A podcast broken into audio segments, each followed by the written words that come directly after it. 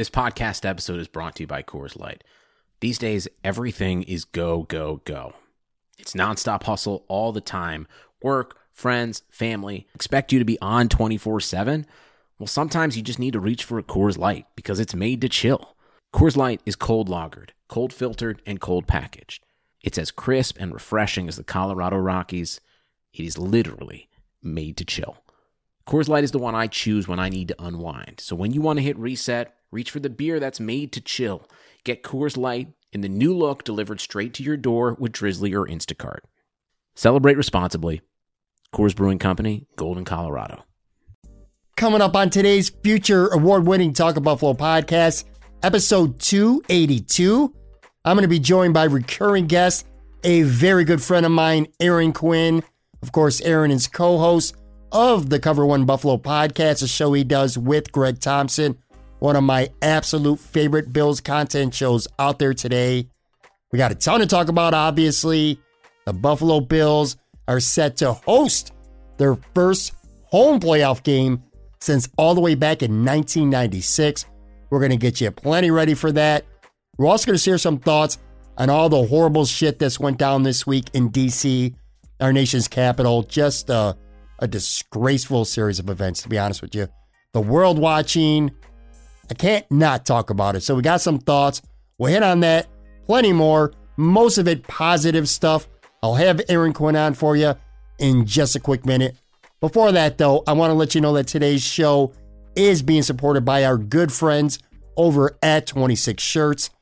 So, you guys know the deal with 26 Shirts. They roll out a brand new Buffalo themed design shirt every two weeks. They sell it for two weeks and that shirt is tied into a specific charitable cause and they sell it for 26 bucks. Here's the really really cool part about what they do. For every single shirt sold, every time they sell a shirt, a donation is made to that affiliated specific cause. Since opening up their doors for business back in 2013, 26 Shirts has now managed to raise and donate, get this number, folks, over a million dollars. One million bucks and counting. Just unbelievable. Del Reed, that crew, they do such an amazing job. They enrich the lives of so many deserving people, so many deserving causes. It just is awesome to see. And by the way, these are really outstanding design looking shirts. They're comfy, they're sporty, they look great. I have a bunch of them myself. Head on over to 26shirts.com and see what cause needs you this week. Now, on that note, let's do it.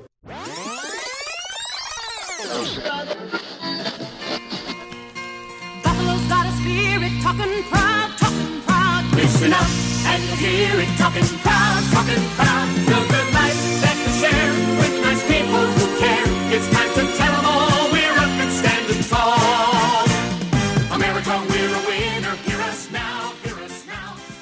All right, welcome everybody. How you doing? I'm here right now. You know what? This is a very good start to 2021 for this podcast. Had my man Bruce Nolan on Tuesday. Now it's Friday. I got my man Aaron Quinn from Cover One on back to back. And I'm not just saying this because I got you on, Aaron. I really, truly mean this. When it comes to actual having a guest on that I enjoy, somebody that I like just talking to and shooting the shit, whether it's on this podcast or on social media, whatever it may be. You're one of my favorites, man. So I'm very, very happy that we're both healthy, that it's a new year, and that I got you on today. How you doing? I'm doing great, man, and I appreciate you fluffing me up a little bit like that. Because I'm not gonna lie, I'm a I'm such a regular on this podcast, and the uh, post that you gave Bruce the other day, and I love Bruce, and I agree with everything you said about him. But the post you gave him, man, I'm sitting there thinking, well, what about me, Pat? Come on. So I'm glad you had me on to follow him up. I was feeling a little neglected, so I'm happy to be here, man. So how you doing, man? All I can say is this: what sort of we seven, eight days into the year, something like that. It's already been quite an eventful start to 2021, man. I I don't even know where to go uh first. You know what? Let me go here first because and look, for everyone listening right now, we will be talking Buffalo Bills, okay? So don't worry about that. I'll get to that in just a couple of minutes, but a couple house cleaning items first. So we're taping this on Thursday evening and just literally, I don't know, an hour or so ago, just got word, talked to my kid, and he committed to Clarion University. So he's going to Pennsylvania to play college football. It was a fun process. It was a very difficult process this year because of COVID. A lot of recruiting things were different, unlike anything from every recruiter coach that we've talked to that uh, it's ever happened. It was a different year, but and, again, it was a it's a hell of a process. But at the end of the day, I'm I'm very happy. Not just because he's going to a pretty good D2 program, but also because he's going back up north. I'm, I'm not even to lie to you, Aaron. I'm just going to tell you the truth. I'm going to get right to the meat and potatoes of that. Him going up north makes me personally, selfishly, very happy. Yeah, it sounds like it makes him happy too. I, I loved his note uh, in his declaration, sort of about the grandparents being able to watch games. That's got to be tough, uh, you know, for family to be spread out and not being able to you know witness somebody rising you know in, in something that they're passionate about so i'm truly you know I, have grown you're a friend of mine you know at this point and I'm, I'm really happy for you and your whole family. I know you know offline we've talked. I know the sacrifice that it i know the sacrifice it takes even if it's not for a friend to to be that committed to something and, and a goal for a family. It takes everybody. And so i'm really happy for all you guys. I think that's a really cool thing. And i i wish him nothing but most success all through it, this experience that he's about to go through. Well, first of all, I, appreciate that. And in terms of the grandparents, um, you're right. So he put out, you know, all the kids do that when they make a commitment somewhere. They type up their little, their little notes or thank yous, whatever you want to call it. You said declaration, uh, and he did mention his grandparents, and you know, the family's tight, especially on my wife's side of the family. I mean, extremely tight, and his grandparents are his like his best friends, his biggest fans, and it, it was a very difficult time when we moved down here. You know, all the games down here in Florida are, are pretty much on YouTube, so it's not like they didn't get to watch him play. But you know how it is Yeah. watching a game the on same. the internet as opposed to yeah, it's sitting in the stands. is a different story. That wasn't the reason why he ultimately decided to go where he's going, but it, it did play a very big factor. It did bother him that his grandparents never got to watch one of his high school games after growing up in Buffalo. But you know what's funny, dude? I remember, I don't remember exactly when because you've been on the show a ton, but I do remember one chat we had for this podcast. We were talking about our kids because your kids are, are young. They're just getting started in life. You know what I mean? And I remember kind of ran into you a little bit about how quick it goes. And that, at the end of the day, you know, whatever, it didn't matter what college he ends up going to, a, a big college, a tiny college, it don't matter. At the end of the day, I'm just, you reflect on the journey of, of raising a kid. You know, and again, whether it's sports, whether it's music, whether it's art, whether it's just academics, and whatever they get involved in, and it just goes by so damn quick, man. From Lackawanna Little Loop to the end of high school now in Florida, and then going back up north now to play football in Pennsylvania for college. It really, truly feels like the blink of an eye. You're going to find that out fast enough. Trust me. I can't even imagine the four years have just flown off, and I just hear it gets faster and faster uh, as they get bigger and get involved in things. That the time just flies by faster. So I'm I'm really trying to hold on to every moment of it as much as I can. I'm blessed to be able to be a stay at home father and get a lot of those moments. Uh, so that's helpful, but I'm trying to hold on to every moment I can because all I hear from from people that have done it and are in the process of doing it with older kids that it just goes by and you just can't get it back. All those moments that where you're sitting scrolling on Twitter instead of hanging out with your kids, you don't get those moments back. So I, I try to be aware of that, you know, and, and it's good to talk to people like you that are experiencing it because I, think everybody's right that it does fly by because my four year experience has just flown by even. It, really has. And again, you know, the cool thing is we're, we're one step closer to me having bears with you more regularly, maybe in the summers at a, a, a spot downtown where I could get uh, a really cheap Bud Light or some shit like that, which I know how much you love that.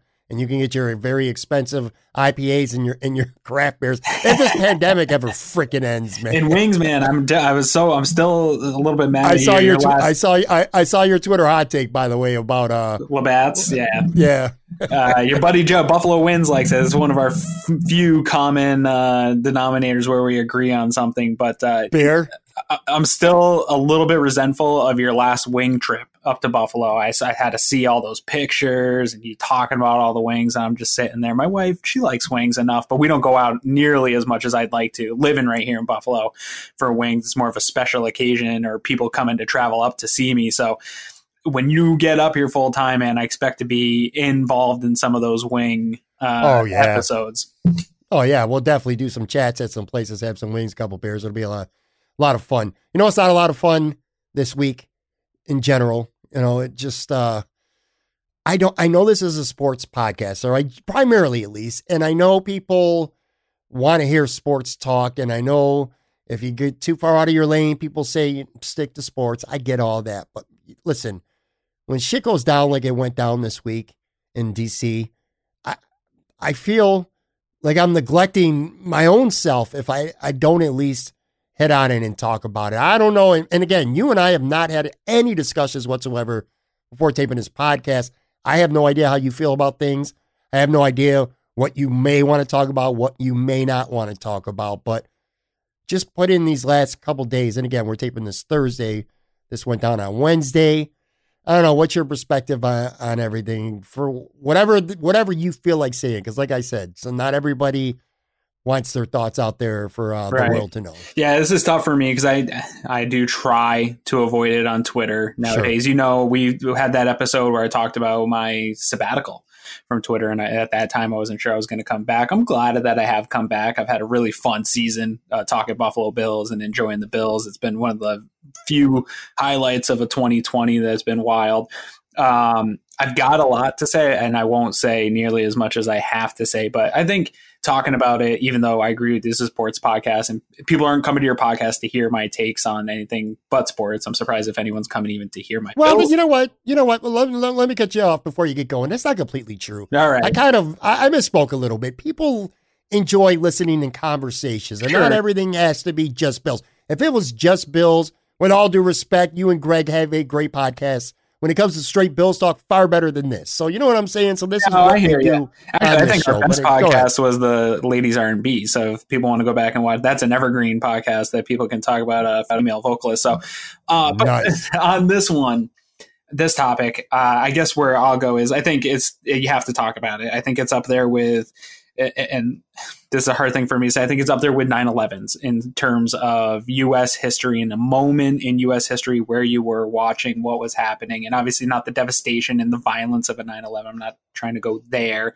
but in terms of importance, in my opinion, to U.S. history, I think the problem for me is the division that it creates, even in the conversation. I was on Facebook and just the sides and the arguments are still taking place when I really thought this would be a topic that kind of kept everybody pretty evenly on the same page in regards to that this was totally in in my opinion something that's unacceptable it should never happen. And you know my biggest feeling is i'm a person that's all for that act occurring in a certain sense i'm not for why this act occurred in this sense right now i think it's totally unfounded i think having political uh, leaders incite this type of violence is a horrible thing. I think it's a huge black eye on American history. I'm all for if something really bad occurred or there was some real tyrannical dictatorship, you know, that we had to go throw out. Let's charge the Capitol and get them out of there. That's not the case. That was this was not a patriotic event, um, and so it was pretty embarrassing. It was a somber day, I think, in my house, just kind of glued to the TV, and I hate days like that where you're just glued to the news for five, six hours trying to figure out what's going on. I probably watched it. I'm not exaggerating here. First of all, I tuned in to watch before the Trump speech. I was already all in all day. I just wanted to see the whole process and how it played out. But, you know, I don't write many notes for this podcast anymore, especially when I have somebody like you on. I just don't feel the need to have a lot of notes because we kind of just wing it. And I like that. But anyway, I did write down like one or two sentences here about this because I, I don't want to forget it. I don't, because it's very important for me to say this.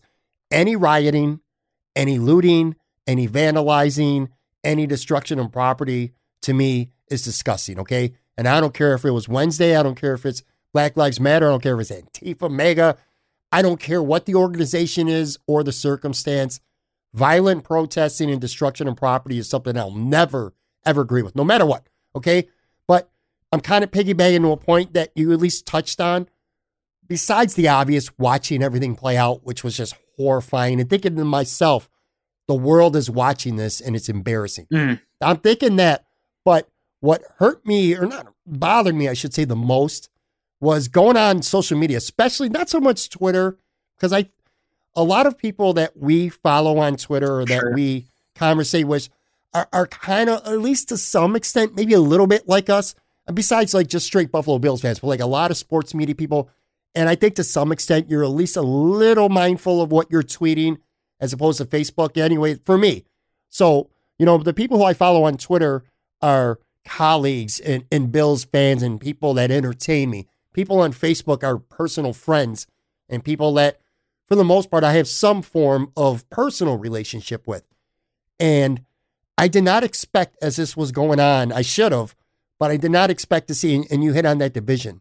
That's all I saw on Facebook because it, ugh, it- it's real. It's hard to explain. Okay. But here again, prefacing this by saying that any looting, any rioting, any vandalizing, any of that shit is disgusting to me, no matter what the organization is. The biggest thing that I saw from Trump supporters, and I- I'm going to call them out, is a comparison to Black Lives Matter. Well, when the summer was going on and things were burning in cities and riots and this and that, and it kept being a comparison to the Black Lives Matter movement, that frustrates the shit out of me because it, at the root, at its core, Aaron, Black Lives Matter was born out of anger and frustration because continuously unarmed black people are getting murdered by cops, by law enforcement. And I'm not sitting here saying I hate law enforcement, defund the police, any of that. I'm not getting into that conversation. I have a great deal of respect for law enforcement. But anyway, my point was that's what that was born out of frustration over unarmed black people being murdered. Okay. This, what happened Wednesday, was because a fucking pig lost an election two months ago, won't accept the defeat, calls it rigged, puts the Constitution on trial, takes advantage of people who are loyal to him. And it, it again, it's born because out of an election loss. He was unhinged. He completely and utterly incited what ended up happening on Wednesday. So the comparisons between them were making me sick. And I I lost a Facebook friend. I, I don't want to say Facebook friend on Facebook. I lost a friend. I was I've been friends with this girl since literally high school. Defriended her yesterday. Just couldn't take it. The conspiracy theories is just in rock bottom all time. I don't want to say single day, but these last couple years have been as bad as it gets, at least as far as I can remember. Maybe in the 50s or 60s, racial tensions and stuff were worse. We don't know. We weren't alive before. Right. When I've been alive, this is the worst time of my life when it comes to division and how we treat each other. It's sad. Yeah. Yeah, no, it's it's a tough time. Facebook's a cesspool. Um Terrible. It's a bunch of people that have no business being online that are very vulnerable to disinformation uh, all congregate there and just spread it and participate in it and everybody thinks they're right uh, and it's just terrible place and i haven't lost friends yet i've devalued opinions of some people that I really care about in my life. Uh, and I'm having a little, there's a little bit of a existential kind of crisis happening in conversations between my wife and I of just some people that I truly care about and are important parts of my life have opinions that are right about where my line in the sand is. You know, there's a lot of stuff I can tolerate of opinions that don't line up with mine. And you know, none of these people I don't think are, are bad people. I think they're compassionate in their personal lives. I think they're good people and they're just not intellectuals. They're not smart people and they're kind of just latching on to this demagogue and this, uh, you know, this whole ideology. And there's no basis of factual information that matters in their arguments. And it's just frustrating. And so I, I've taken breaks from Facebook and deactivated my page so I could keep Messenger and stuff. I finally got sick of it, and deleted it. Uh, There's I'm nothing, getting there. nothing good there for me anymore.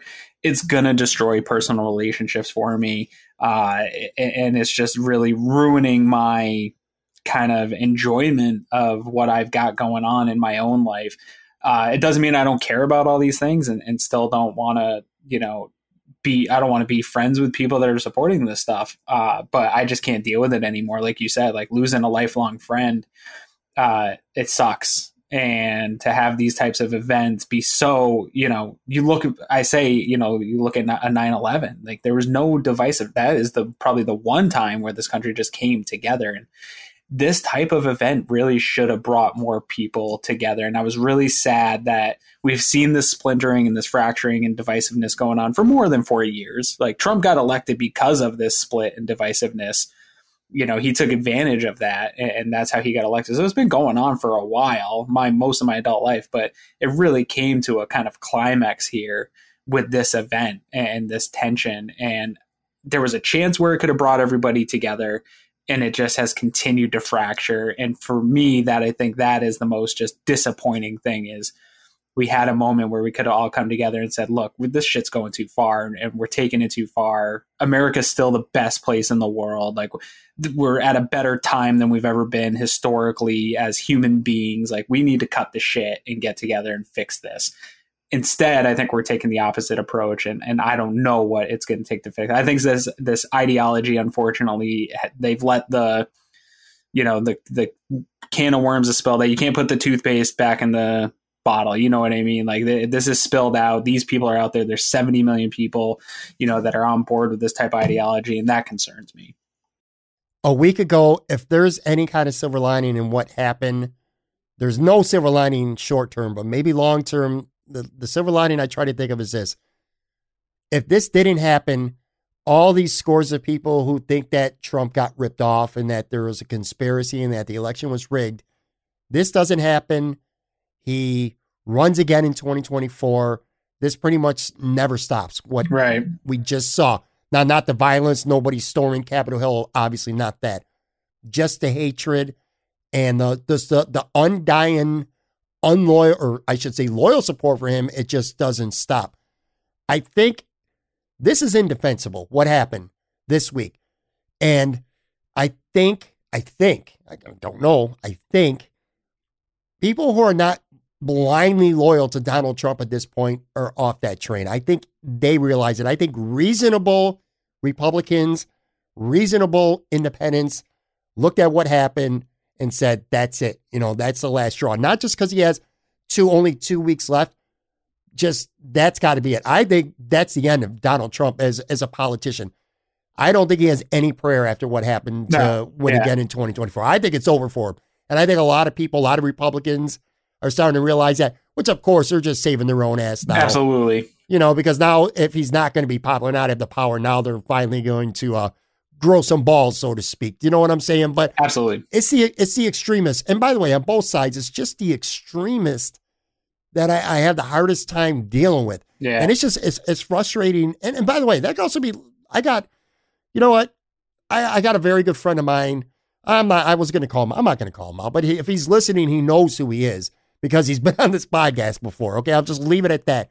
He's an extremist left, and he is spending so much time and focus and energy just ripping every single person on Twitter that ranges from any kind of, I don't even say racist comment, just something that might seem a little sketchy.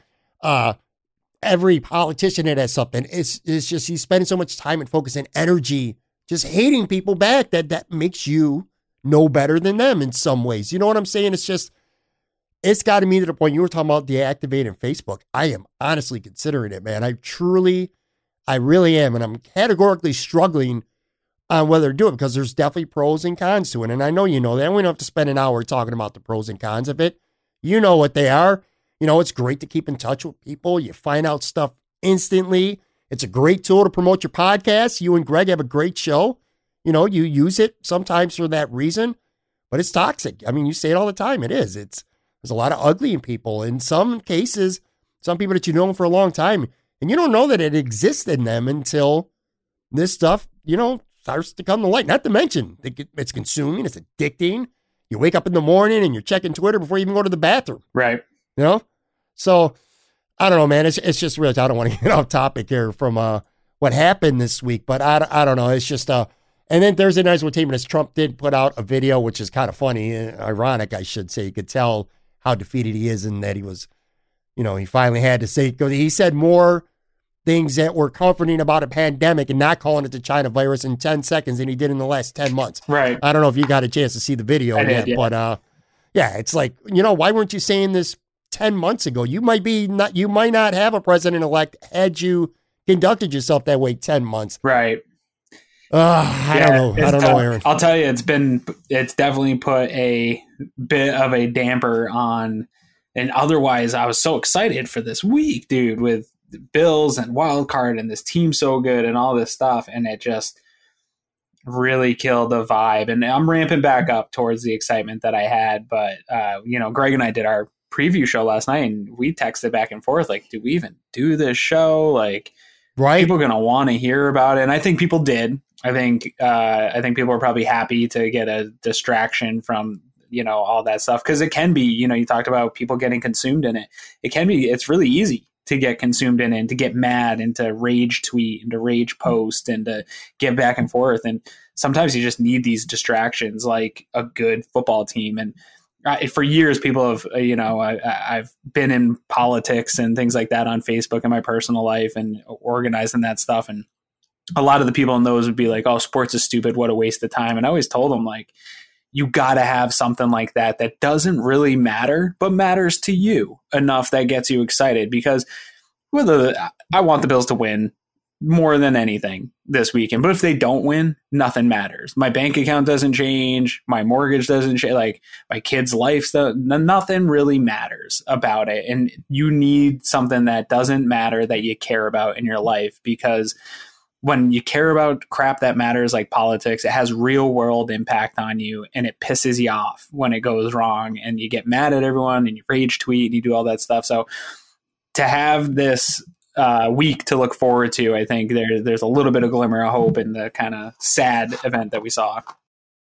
Well, you know what? I won't do to you, buddy. I won't. I won't Mike Pence you, man. I won't. I won't throw you under the bus like uh, like Mike Pence got tossed under the bus on Wednesday. I appreciate But that. yeah, yeah. So there is this little thing with the Buffalo Bills having a home playoff game for the first time since nineteen. What is it? Nineteen ninety Yeah, what, six, man. 28 years. Yeah. Oh, Jesus Christ. You know, before we talk about that game, though, let's let me ask you this. And and again, you have a more sensible approach. Like, it's not that you don't care about the Bills, and it's not that you're not passionate because you very much are passionate about the Bills, and you very much care about the Bills. But you do have the ability to, you know, you don't you don't want to go hang yourself. uh, Probably a bad pun there. If the Bills lose, you know what I'm saying. But that aside, so this last year, this pandemic, all this shit that's going on, how much has football has football meant to you more this year than maybe other years because of that? I think, and I don't know what your answer is, but I'm I'm speaking for the average Bills fan. I'm just I'm having a hard time imagining as shitty as this year has been as a whole that if the Bills if there was no NFL season or if the Bills sucked, it would be so much worse. Like the Bills have kind of made in some ways people's lives more tolerable because it gives you something to look forward to every week, especially when they're good. Yeah. Uh, so going into the season, I didn't think there would be a season. And so I sort of resided myself to this idea that we weren't going to have football and talked myself into being that's okay, right? Like the world's in chaos. It, this is a huge first world problem for me to be complaining about not having football when all this is going on around us. Once it got here, and for me doing the pod and and being part of Bill's Twitter, you know, a small part of that, it meant everything in the world to me. I've had a tough year. We talked about it on that that podcast uh, we did about me leaving social media. It, it, hasn't really changed. I'm still having a tough year uh, with a number of things, and football has been really, you know, outside of my kids, I love them and they've been great, and it's been great the time we spend here, but. Kind of outside of those things, there hasn't been a lot to look out at the world and say, "Oh man, this this is all going great. That's really a cool story. That's a really nice, heartfelt moment." Like there has been really none of that, and so for this football team, to be as good as they are, to be as fun as they are, to to have the type of season we've had has just been really fantastic, man. It's been a really good mental space for me. It's been something that uh, I'm a creature of habit. I love all the prep that goes into our show. I love all the prep that goes into the fan side of me of what am I, what are we going to eat for the game this weekend? Uh, laying out my clothes the night before the game because I'm pretty superstitious and I wear the same stuff. So all that routine of normal life pre 2020 mattered so much to me over the last 17 weeks. I can't even tell you. And I hope that it continues for another month. Not just because I want to see the Bills win a Super Bowl, because that's really all I ever wanted, but because this normalcy of having football back in our lives and having something to cheer for has felt so fucking good. I hate to swear, but it has just felt that good. What, what game was it this year where you thought to yourself, realistically, okay, I've dreamed of the Super Bowl since pre or there was no preseason since training camp. I've had hopes. They got higher as the year went on. I'm like, all right, well, this seems good. You know, this is not a fluke. What game was it, if you could think of one game where you said to yourself, you know what? If the Bills get to the AFC championship and they face the Chiefs or whatever, the Titans or Ravens, no matter who it is, it ain't really surprising me all that much anymore. Like this team has maybe not quite as good of a chance as Kansas City, but almost as good Right. and as good of a chance as anyone else in the AFC. Is there one specific game or one specific moment of a game or something like that where you said to yourself, this isn't no fantasy land anymore. Like this is very realistic. Maybe the Steelers game? Maybe? Yeah. Uh, and. I, I don't know that the Steelers are as good as people had had them hyped going into that game, but it doesn't matter. I think just the way they responded of that being a kind of a close game at the start, and I still had all these feelings of a Bills fan, like, oh, we're gonna vomit this game out on national TV, and they really took took it away after that Taron Johnson interception. I think that was a pivotal moment. If I had to like pick a moment, that Taron Johnson pick six, and I think from then on, this team has just been balling straight balling and uh, they haven't looked back and I, I think that would probably be my game and moment that really Yeah, this, sure. this team can hang there there ain't a team you know and uh, having been on national tv so much in that stretch i watched a lot of red zone and i watched a lot of other teams games which normally as bills fans we don't get to do because we're watching one o'clock and that's when the majority of football games are also happening I was watching watching around the league and every game i'm watching i'm like Bills can hang with all these teams. Like, there's not a team that is that I'm scared is definitely going to beat the Bills. Uh, and, and so I think all that kind of came together around that time. Yeah, I, I agree 100%. Pittsburgh was my game too. They beat Frisco. What was it? In Arizona that Sunday night before that. then they had Pittsburgh and they kind of looked shitty in the first half. Well, at least the offense did for Right. sure. And uh, yeah, that Taron Johnson, I mean, I, I that might even be to play too. 10 and 3 after that game. And I'm like, why not? Why can't this team get to the, a minimum AFC championship? So when you're watching last week's game, the finale, I'm not saying that we didn't expect the Bills to beat Miami. I don't think anyone expected the Bills to destroy Miami, No. especially considering we didn't even know if the starters how much they were going to play at all. Right. I thought it might be a little cup of coffee. I I agree now. It worked out because nobody really got Hindsight's the best. injury. Yeah. Yeah, it- it's so it's easy to say that now. I didn't think I was not happy at the time. I'm not going to lie to you. I'm like, get this dude out of the game, man. Yeah. But now I get it. In hindsight, I get it. They wanted to stay sharp. Yeah. Kudos to Sean McDermott, by the way, for that. But anyways, you're watching this game and it becomes apparent they're beating Miami, and you know what the other scenarios are around the league. Um, was there one or what team were you? Uh, where did the Colts fall in terms of where you wanted to play? Like, obviously, I mean, I don't have to ask you. Everybody would have said, "Let's play Miami again." We all Absolutely. Yeah. Yeah. But like, where do the Colts fall in terms of teams that like you're wary of, or teams that you're like, yeah, I'm, I'm not as wary about them as as as I am about others. Yeah, so this is going to sound like a little bit of a cop out here, and I'm okay with that. People can run in my mentions, but Greg and I talked about it a lot because I think he had some specific teams he was wanting to avoid in the playoffs and in this first round. And I think a lot of people on Twitter, you know, wanted to avoid Baltimore, for instance. I think people want to stay away from that. And my kind of view was a little bit of confidence, but a little bit of the AFC is awesome uh, in, the playoffs this year. And I think each team presents unique matchups and different matchups. And I don't know that I any one is preferable to me over the other. I think they're, you know, Indy's a super balanced team, and that type of balance and, and the way they're balanced scares me. Like there's definitely a paths to victory for Indy. And I got a little bit crushed after our podcast uh, here this week talking about some of those paths and people are saying, oh, you're not confident in the Bills. I still pick the Bills to win. I think the Bills should and will win this game. And I think if they played a five game series, without a doubt, the Bills would, you know, win in advance. But it's the NFL and it's one and done. And there's paths for a seven seed to be. This is an 11 win seven seed. And Tennessee uh, has their own challenges, but their defense, you know, the Bills could definitely put up a lot of points on that defense, but they can counterpunch. And, you know, obviously Baltimore with Lamar Jackson. And so everybody's got their challenges. I think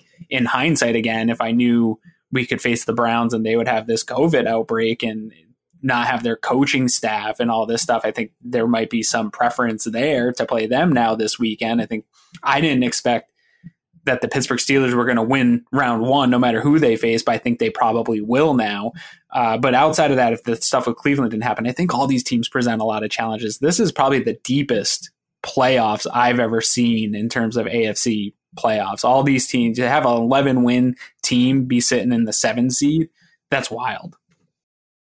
I'm I'm not overconfident about Indy by any means. I'm not over because I agree with you. This is there's no except for Miami. There was no easy game to me in the first round. There was no I would have come on. Miami ain't beating nobody. They're not ready yet, and, and No. they got exposed. Yeah. More they're the that in a Tyrod Taylor Bills team. That team wasn't beaten anyway. Yeah, they're yeah, they're the 2017 Bills. Right. Absolutely. I wanted to play Cleveland. I'm just uh that's just my personal preference. I don't know that 'cause- because at four o'clock, well, we knew we were going to play Tennessee or Indy at the end. It was going to be one of those two teams, and it came down to that Tennessee Houston game, and I was kind of conflicted because Tennessee's got a much more, in my opinion, dangerous offense because of Definitely. simply because of Derrick Henry. Even though they did a good job against him, somewhat the first time they played him on AJ Brown's no slouch, man. That's what I'm saying, man. Ryan Tannehill makes a lot of plays with his arm, his legs. He played really good against the Bills. AJ Brown's a beast. Corey Davis is no joke. But conversely, I'm like, yeah, but their their defense is horrible. Yeah, they have to that score defense 40 is bad.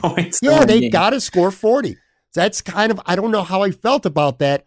The Colts don't have a lot of superstar players, although I'll tell you what, Jonathan Taylor is the one guy who does scare me because I've been waiting for him to, to get right most this season. And near the end of the year, he did.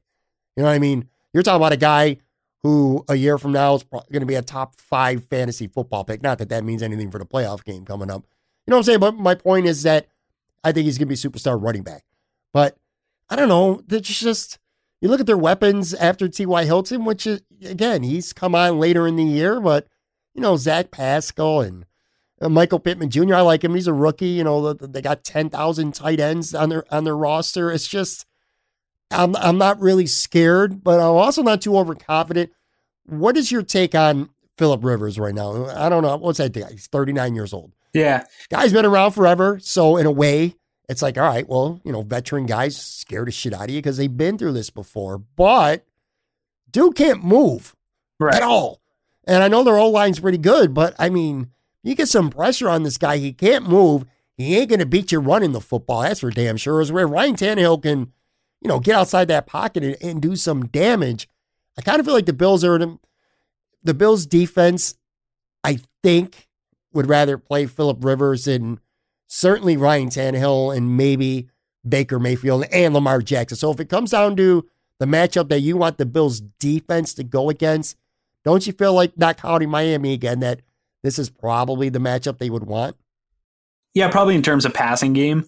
Uh, I, I agree with you there. I think, yes, Philip Rivers is a vet, but he's also a vet that is a little loose with the football in big moments when he is getting pressure. I mean, we're not talking about Tom Brady here. We're not talking about, about a guy that is constantly pinpoint. I mean, he's still got it. He he still got those moments and stretches in games where you see the old Philip Rivers who can throw the ball anywhere. It always looks ugly coming out of his hand. He's still got the weirdest release in the game, uh, but he's not the same guy he was, and he has struggled to do it consistently for four quarters. He's still putting the ball in harm's way in moments, and he doesn't have all the interceptions that he should. Uh, you know, PFF talks about those interceptable passes, and I think he probably has more than they've graded him for having after watching him here this year. Uh, but he still can beat you. He can still put the ball 40 yards to some of these guys if the Bills sleep on any of these routes. I think Pittman, I love Levi Wallace, and I've I've been pounding the table for him a lot this year. I think he gets a lot of unfair criticism. He's not a great cornerback. He's a fine cornerback too in a defense. He's been in a top I think the Bills are a top 10 defense this year, even though the, the ratings don't say it. In the second half of the year, they've been a top 10, probably six defense in the NFL. He's been part Yeah. of that. You you're you can't be a terrible player and be opposite Trey White know you're going to get picked on and be totally terrible liability and still be a top 10 defense. Like he's fine, he's serviceable. He's going to struggle against Michael Pittman. Like that's not a great matchup for him. That's a big receiver. He's a fast receiver. He's everything that mm-hmm. he struggles with. Uh, so there's some matchup issues but I do think, in, in terms of the other teams in the AFC, that the passing game lines up probably the best for the Bills. But I don't think the path to victory for the Colts is in the passing game. And I know that Right. people are talking, you know, well, the Bills stink in the run, and that's where you know they Indy's best, and that's where they win. But I think more importantly, where Indy's going to win this game is keeping Josh Allen off the field. Like that, Bills thrive on Josh. Josh has eighty percent of the touchdowns for this team. Like he, the the team goes as he goes. The model to beat the Bills is keeping him off the field, and that works only if you're putting together seven minute drives with the run game and short passing game. Yeah, you know, I'm looking at, and by the way, to quote Bruce Nolan, quarterback's not a quarterback stat, or win and loss is not a real quarterback stat. I'm looking at the playoff record. Philip Rivers, five and six, 59% of his passes completed, 14 touchdowns, 10 interceptions. Meh, whatever. I actually agree with you 100%. That is a very big key that's not talked about enough. For the Colts to win this football game, they ain't winning this football game 42 to 38. No, It's not no. going to happen. No way that happens. How it does happen is by controlling the football and limiting opportunities for Josh Allen. And, you know, I'll, I look at somebody like Jonathan Taylor, 30 carries against uh, Jacksonville last week for 253. Damn. But anyway, besides that, last couple games, he's had 18 carries, 16, 20. Then he had 13 and 22. And plus, Hines carries the ball some too. So I, I do. I think you're going to see a and they're in the short where- passing game. Uh, Philip Rivers loves hitting those guys on the checkdowns, so they're they're those are extensions of the run. A lot of pressure on the defensive line then to kind of generate some uh some noise up front. You know what I'm saying? So I agree. I think this is a big game for Ed Oliver. Uh, I think there's a big, tall task. We've talked a lot about, you know, the, everybody wanted the Bills to trade for that traditional one technique over the trade deadline. I think the Bills' run defensive problems have been really exaggerated. Uh, I think a lot of it has been they've dared teams to run. They are a modern defense set up to defend the pass, and they've said, you know what, we're going to take away the pass and the deep pass. Go ahead and run on us. Like that's we're going to outscore you by so much. Go ahead and waste your time running the football. Really, only Kansas City was able to do that with success. Patriots did a little bit in that first game and, and almost stole that game, uh, but most teams haven't been able to. I think the the problems in the run game are a little exaggerated when they've had to focus on it. We saw them really totally eliminate it against San Francisco, and that's a great run team uh, with a great run concepts and designs. They pretty much eliminated them in that game. I think when it's a focus, they've done a good job. This Indy offensive line is fantastic. This is going to be the probably the best offensive line the Bills have gone up against. So Ed Oliver's got a big task. He doesn't need to make splash plays though. I, I don't think fans should expect to see him in the backfield making wreaking a bunch of havoc. He needs to be able to take on double teams, occupy space. Really, Vernon Butler too. All these guys need to kind of occupy the space in the run game to not allow these offensive linemen to get into this second level and get their hands on Matt Milano, Tremaine Edmunds, Taron Johnson, and the cornerbacks.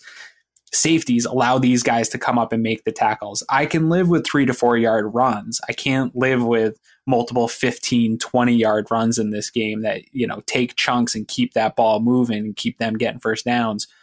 So this the run the, the defensive line i don't need them to, to really make splash plays but it starts there of keeping Matt Milano, Tremaine Edmunds clean and allowing them to make plays on on this really good running game. And i think if they can do that i, I think that they can at least contain it. I think you, jonathan taylor's going to get some.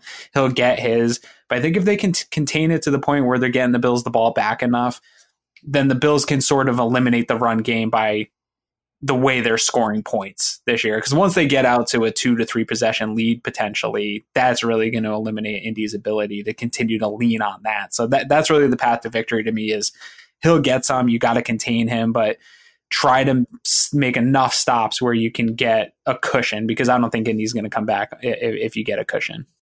Josh Allen was the AFC Offensive Player of the Month. Conversely, DeForest Buckner was the N- or the AFC Defensive Player of the Month for Right. Indy defensive tackle.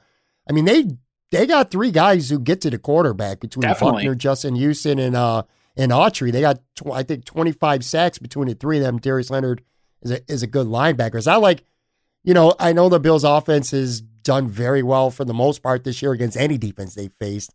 I'm not saying I don't accept, expect that to be any different against any, but this is not like a, this isn't a chump defense that they're going against either, you know?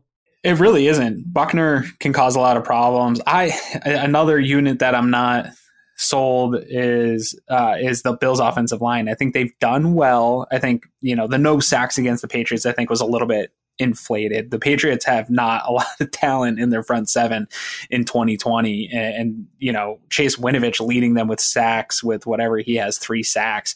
That's an indication that nobody's from their team is getting pressure on quarterback. So uh, that them not getting any sacks in that game didn't do anything for me. I think the run game woes are mostly on the offensive line uh, in Buffalo, and and I think Josh Allen makes them look a little bit better than maybe they are. I think his ability to extend plays and keep plays open make it look a little bit better than it is at times.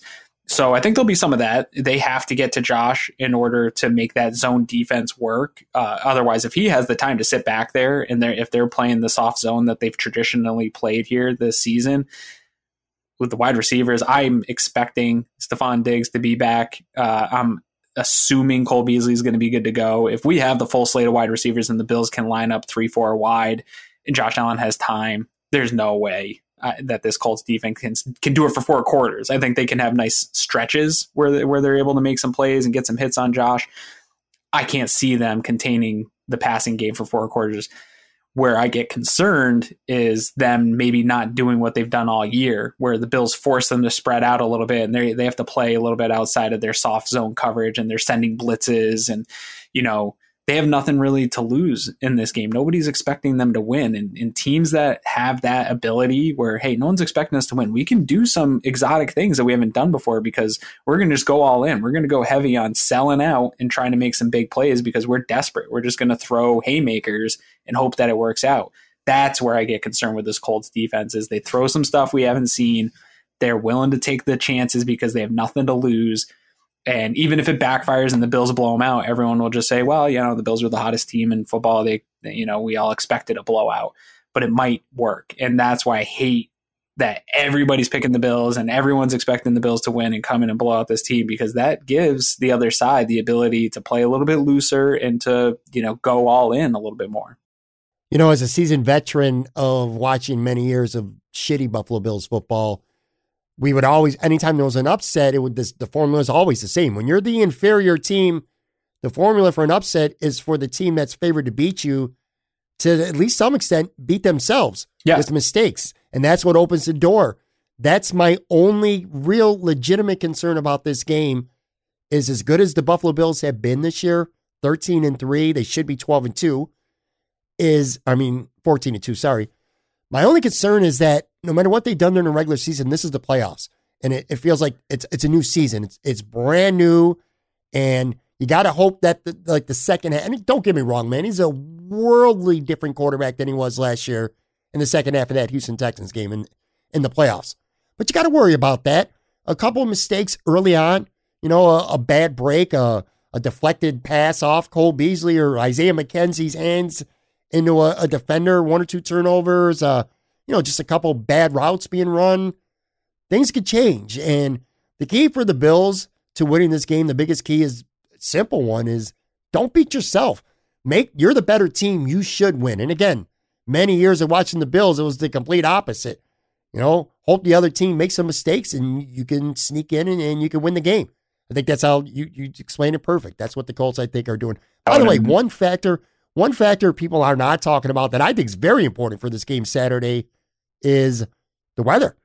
And so far, so good. I mean, again, we're taping this late Thursday night. I'm looking right now. Game time, you're looking at 34 degrees with only a six mile an hour wind, no snow. That's good for the Bills. It's kind of funny to say that because it used to be you come to Buffalo, you want the worst weather imaginable. Not now. You want good weather. Good weather is good for the Buffalo Bills. Oh yeah, you want this passing game to be able to go off sure. a little bit, right? You, you definitely need that. But uh, yeah, I I think there is a little bit of buffer for this Bills team because they can score so quickly. So say Josh comes out, we haven't seen Josh in front of fans this year and say he comes out he's a little too hyped he's trying to prove you know get this last year's wild card performance off his back and maybe he's pressing a little bit early on i think that you know he I hate to say it, I think the Bills can afford to turn the ball over a time or two and make up for it in their explosive offense later on. Uh, I, if there's a team that can come back and win a playoff game, it's either the Kansas City Chiefs or the Buffalo Bills. Like I think they have the enough counterpunch and enough explosion where they can be down ten nothing and come back pretty quickly and, and take the lead from a team. So yeah, I agree. They can't turn the ball over and make mistakes, but they do have a little bit of buffer where because they're so good and so potent offensively, it does give them the ability to some, absorb some of that stuff. It definitely does. My concern would be they have the firepower to certainly come back from a two score deficit, a 14 point deficit in the second half. Like it's nothing. They have the firepower, but they haven't had to do it. Right. You know what I'm saying? Like they're winning this streak, and I still consider that Arizona game for as far as I'm concerned. In my mind, is a win. Point being is that they've been whooping ass. You know what I'm saying? They've been whooping on people. They ain't had to do a lot of. There ain't been a lot of Buffalo Bills comeback this year. Sure. Because they haven't been down that much. Uh, one more Bills related thing, and then we're going to wrap this up. Have you started to resign yourself a little bit to, uh, I'd say, the high probability that Brian Daboll is going to be the head coach of another team this year? Or do you still think there's a realistic chance that he ends up staying with Buffalo as, as, as the OC. Yeah, I think it's a coin flip right now, to be honest, man. I think mm. uh, some of these jobs are not sexy, and I'm on the team mindset that there's so few jobs, and if you want one of them, you take whatever is available. But some of these jobs look real bad right now. Texans job looks bad. If Deshaun Watson's not there and you don't have first round picks, I mean, I, am assuming you get a first round pick and trade for Deshaun but it doesn't look good. The, this organization's messy. Uh, Jacksonville, yeah, you're going to get Trevor Lawrence, but they're telling you now that Shad Khan is going to run like personnel decisions and stuff. That's not particularly sexy. The Jets are super dysfunctional. So there's a chance where he goes into some of these organizations, and we've heard Leslie Frazier talk about it that not all jobs are good jobs, right? Like sometimes it's better to sit back and wait. Uh, and I do think that there's going to be some college guys that come out of nowhere and become hot candidates. And, you know, somebody falls in love with that idea of, of getting the next guy out of college. That's going to be it. I think it's a coin flip. I think there's enough teams that like Daboll where it's totally reasonable to see him gone. I think he's a hot name. I think a lot of the hotness of his name is his agent getting his name out in the media. Every time he's in the media or every time media are talking about coaches, you're hearing his name. One thing I just want to touch on real quick while we're talking about this, I think it's freaking ridiculous that Leslie Frazier is not in these conversations for head coaching jobs. The guy, in my opinion, is more suited to be a head coach than Brian Daboll. He's done more while in Buffalo. He's had a top unit almost every year. This year they had a rough start, but they're back to being the unit they were. He's done a great job. He's a leader of men his Minnesota resume isn't as bad as the overall record looks. He took a team that was like a three win team, turned them around to a 10 win playoff team. That organization was a mess. Coaches do a really good job on their second stint. Sometimes their first stint always isn't good. They go back to being a coordinator, get a second stint. I think it's ridiculous that we put so much emphasis on offensive coordinators and young offensive minds as head coaches. Head coaches are CEOs. Like Sean McDermott's a defensive minded coach, and look what he's been able to do here. And Buffalo is the most prolific offense. It's it's about finding the right guys underneath you. And I just think it's a shame that Leslie Frazier's not even in any of these conversations. I think it's totally ridiculous. I'm glad because I want to keep him here as long as he can stay here. But I think it's it's a ridiculous narrative that's out there that only offensive minds are hot names. That's a good take. You know, I'll, I'll tell you what, I, I don't consider it a coin flip right now with Daboll unless he doesn't get the Chargers job. If, if the Chargers job goes to someone else and Brian Daboll doesn't have another job, at that point, I would call it a coin flip. Maybe even a coin flip where the odds are in your favor a, a little bit sure. because doesn't it sound like an appealing? Doesn't it sound to you not saying he's going to take it or that he's going to even get offered it, but it just feels to me like that's the great fit. You got it's the, the best job on the market. Yeah. The lot, a very talented young quarterback. You got Williams, you got Keenan Allen, you got a good tight end in Hunter Henry, you got Austin Ekeler, Lots of skilled weapons on that A football good, team. a good The defense when defense is- healthy. yeah, the defense is talented, man. I mean, they were decimated with injuries this year. Right. That's a pretty good, good. That's a pretty good job. And I don't want. I know some people are like, "Well, they're in the Chiefs division; they're never going to win." Do you think an offensive coordinator is going to not take a head coaching job because The Chiefs. who else no, is in yeah, the division? No, no, no, no. Stop it. You know, but if he doesn't get that job, then I'm. I, the odds will change drastically. But Yeah, even Anyway. after the Bills played LA this year, uh, that was what exactly what I said. I said this job's perfect for Brian Daboll, especially how terrible Anthony Lynn coached that game. I was like, he's going to get fired, and this is a perfect situation for Brian Daboll to step into. Uh, and the GM went to school with them. He went to the same high school as the GM and too. that's a So thing. yeah, that's, man. a, I- that's a real thing, and I, I do think Sure. that that's probably the most likely landing spot for him and the best job. Uh, he, whoever gets that job is going to look like a genius, in my opinion. But I don't know what direction they're going to go. You know, the Bills didn't have a top five quarterback since Jim Kelly. I mean, Josh Allen's a seventh, and we're not talking about Josh Allen, but here's the point I was getting to. They did trade up to get JP Losman. Um, they did take EJ Manuel with, with the first round pick. So we know what expectations are. If you're a Miami Dolphin right now with Tua, um, you're quite clearly you're not throwing in the towel on him. He's a rookie. You didn't even start the year in a very awkward, weird year, no preseason again, stuff like that. But you cannot deny he was so bad in Buffalo in a game that was a must win game for Miami to get into the playoffs and against a Buffalo defense, man, that no Trey, no no Addison, no Jerry Hughes. The starters only played the first half. He was horrible in that game. Forget the st- he threw for 361 yards. That's phony. He threw three picks. Should have done five. He was just all over the place. Not good. Did he play that bad that if you're a Miami Dolphin fan going into this offseason, you're you're legitimately concerned and you got a top three pick. Quarterback could be on the table if they want. I know the GM said uh Tua was our starting quarterback next year. I also heard that in Arizona two years ago with Josh Right. Rosen. So, you know, but if you're a Miami guy right now, what, what do you think going in the offseason? Are you really concerned about this being your guy? Or is it more like, you know what, this guy's young and uh he's just he shouldn't have been out there because he wasn't ready yet. Yeah, it's tough. As a fan, I would be worried. I would. Um, it's hard to not to have the patience as a fan. I think everybody wants immediate results because you see it happen around the league so often. But uh, I do think you know. You said it earlier. I tried to be, in my opinion, somewhat pragmatic. And if I was a fan, I would say, look, I don't think Tua is as bad as his performance in Buffalo. I really don't. I don't think he's as bad as Bills fans want him to be. I think he had a really bad year. Josh Allen had a really bad first year. Josh Allen Sure. didn't have a great second year, uh, to be honest. And not every quarterback's going to have the trajectory that Josh Allen had. I, I think our friend Bruce talks about how improbable that is. Uh, but that what what we saw from Tua this year is not necessarily who Tua is. He came off a massive injury, terrible, massive injury.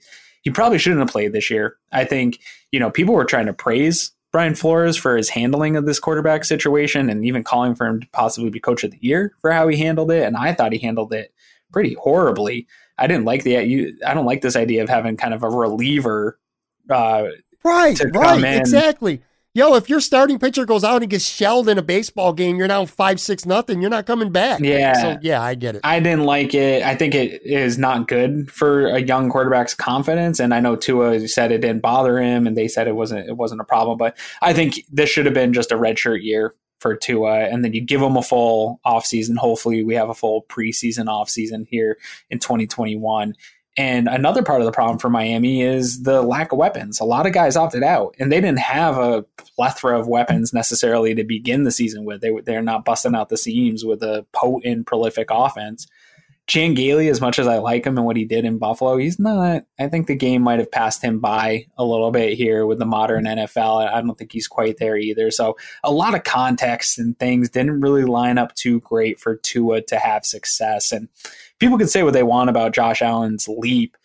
Part of his leap was organizational success around him, putting the right weapons, having a good play caller that works with him over the last couple years, you know, last three years here to get that right. Like th- these things take time. It takes the right type of things all lining up the right way. So I think Miami fans should probably have patience with him. I don't know that drafting another early quarterback's the answer, especially if you can get a weapon and, and maybe see if it's something that works.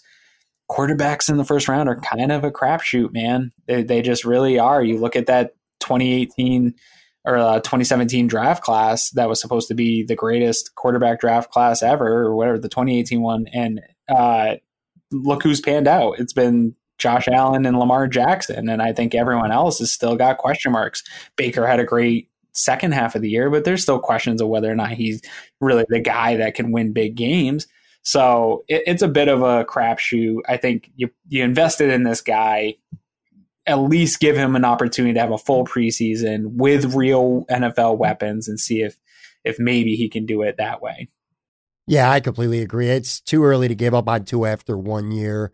And uh, I think Miami arrived on the playoff scene a year earlier than they I agree. than they expected to. I will say this though, if I am a fan, I'm not very happy with Chris Grier right now for passing up on Justin Herbert and taking Tua at first because I, I I get it. He's got better weapons. He's you know better situation all that, but I don't know, man. That kid looks really good. Don't, He does. I don't know. Uh, So, So- Herbert, though, here, uh, get, if I got a second here, there's a problem that I have in how college versus the pros works because NFL doesn't have a farm system, right? There's no system that gets guys ready for the pros. And the college coaches and the college game, all they care about, and rightfully so, because it's big money, they just care about winning in their program. They don't really all that much care about preparing these guys for the pro game.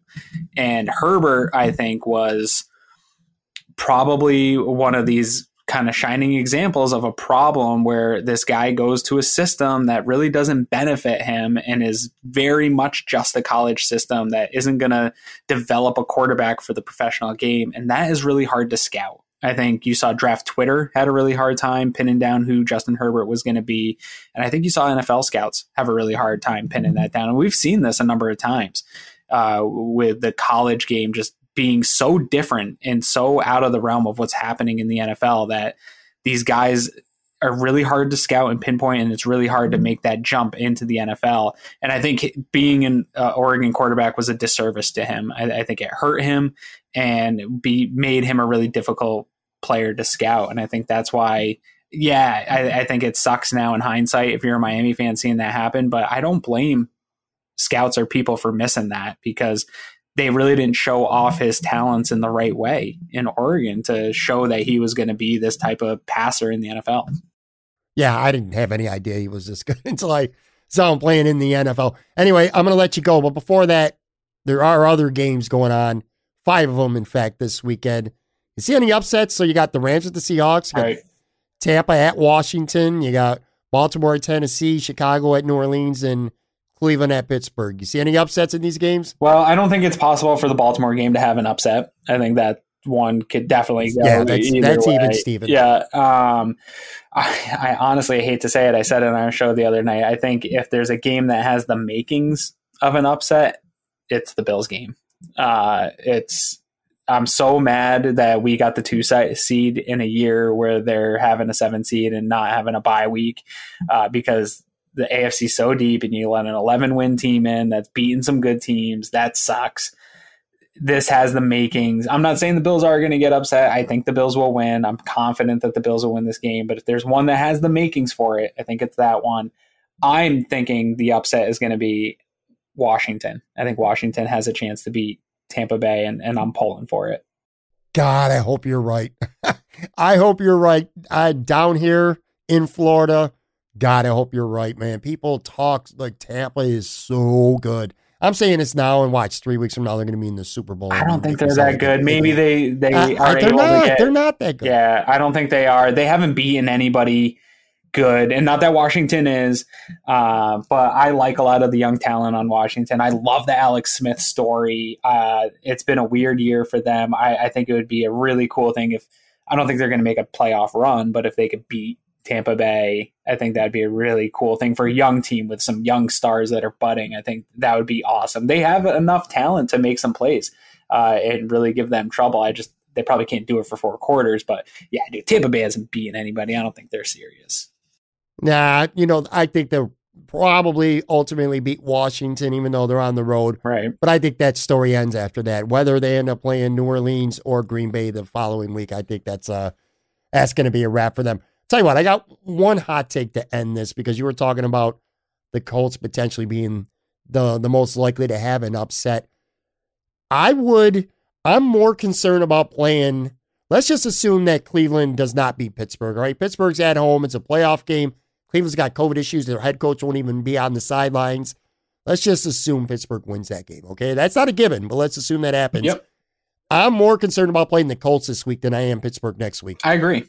100%. because 100%. I've seen Pittsburgh. I'm not scared of them. Nope. I don't think what I don't think what happened on Monday Night Football was an anomaly. I think their receivers drop a lot of passes. I think Big Ben is, if he's not washed up, he's so close to being washed up. They got some injuries. I ain't afraid of Pittsburgh. I'm truly, truly not. Um, I'm more concerned about Indy than I am Pittsburgh. Absolutely. Yep, I agree. I'm I'm- yeah, so we'll see what happens. But anyway, I'll get you back on soon. Everyone give Aaron a follow on Twitter at Aaron Quinn716. Check out Cover One Buffalo Podcast, him and Greg. So you're doing a Sunday night show or are you doing a show this weekend right after the Bills game? Do you know yet? I think we're gonna go right after the game. I haven't talked to Greg yet. Last week we waited till the playoffs were sort of decided, but I, we're not gonna know until we won't know until the end of the Pittsburgh game, which will be the night game. So I think we're gonna probably go right after the Bills game and, and go live and give an immediate reaction to how great the victory was. Hopefully, there you have it. At Aaron Quinn716 on Twitter. As always, man, thank you so much for doing the show. I love having you on. You know that. So thank you very much. I appreciate it, man. All right, boys and girls, that is going to do it for another episode. Very, very big thank you, as always, Aaron Quinn, Cover One Buffalo podcast. One of my favorite people to talk to out there today. And I really, truly mean that. Aaron's a good dude, and I just feel like I have this really good rapport with him. It's just really easy to sit down and have a chat with him. I don't got to go over much ahead of time. No fancy pre show notes. None of that stuff, man. We just flow and have a really good time. So thank you very, very much, Aaron. Guys, girls, if you have not yet subscribed, please go ahead and do that right now. Rate and review, all that fun stuff. It really, truly helps me continue to grow this show. You can catch us on all the major podcasting platforms out there. Of course, follow us on YouTube as well. Talk Buffalo Podcast YouTube channel. I'm going to start having more and more highlight clips from current and past episodes up, plus some original content that you'll only find on that page pretty soon. So again, Talk Buffalo Podcast on YouTube. Then, of course, last but not least, follow me on Twitter at Pamaran Tweets. I am constantly on Twitter for real. Like that's where I live now. It really is. At Pamaran Tweets, podcast updates, polls, upcoming guests, sports talk banner, all kinds of stuff there. Look, thank you so much for listening. I end the podcast the same way every time because it means a lot to me. It really does. I know how many shows there are that people listen to today. So when you lock into mine, even if it's just for 30, 45, 60 minutes, whatever it may be, that does not go unnoticed to me. I'm very grateful, very humble, very appreciative. So thank you very much. Have a good weekend. Stay safe. Big, big, big football game on Saturday. Hopefully, we'll have some good stuff to talk about next Tuesday. I'll catch you on the flippity flip. Bye.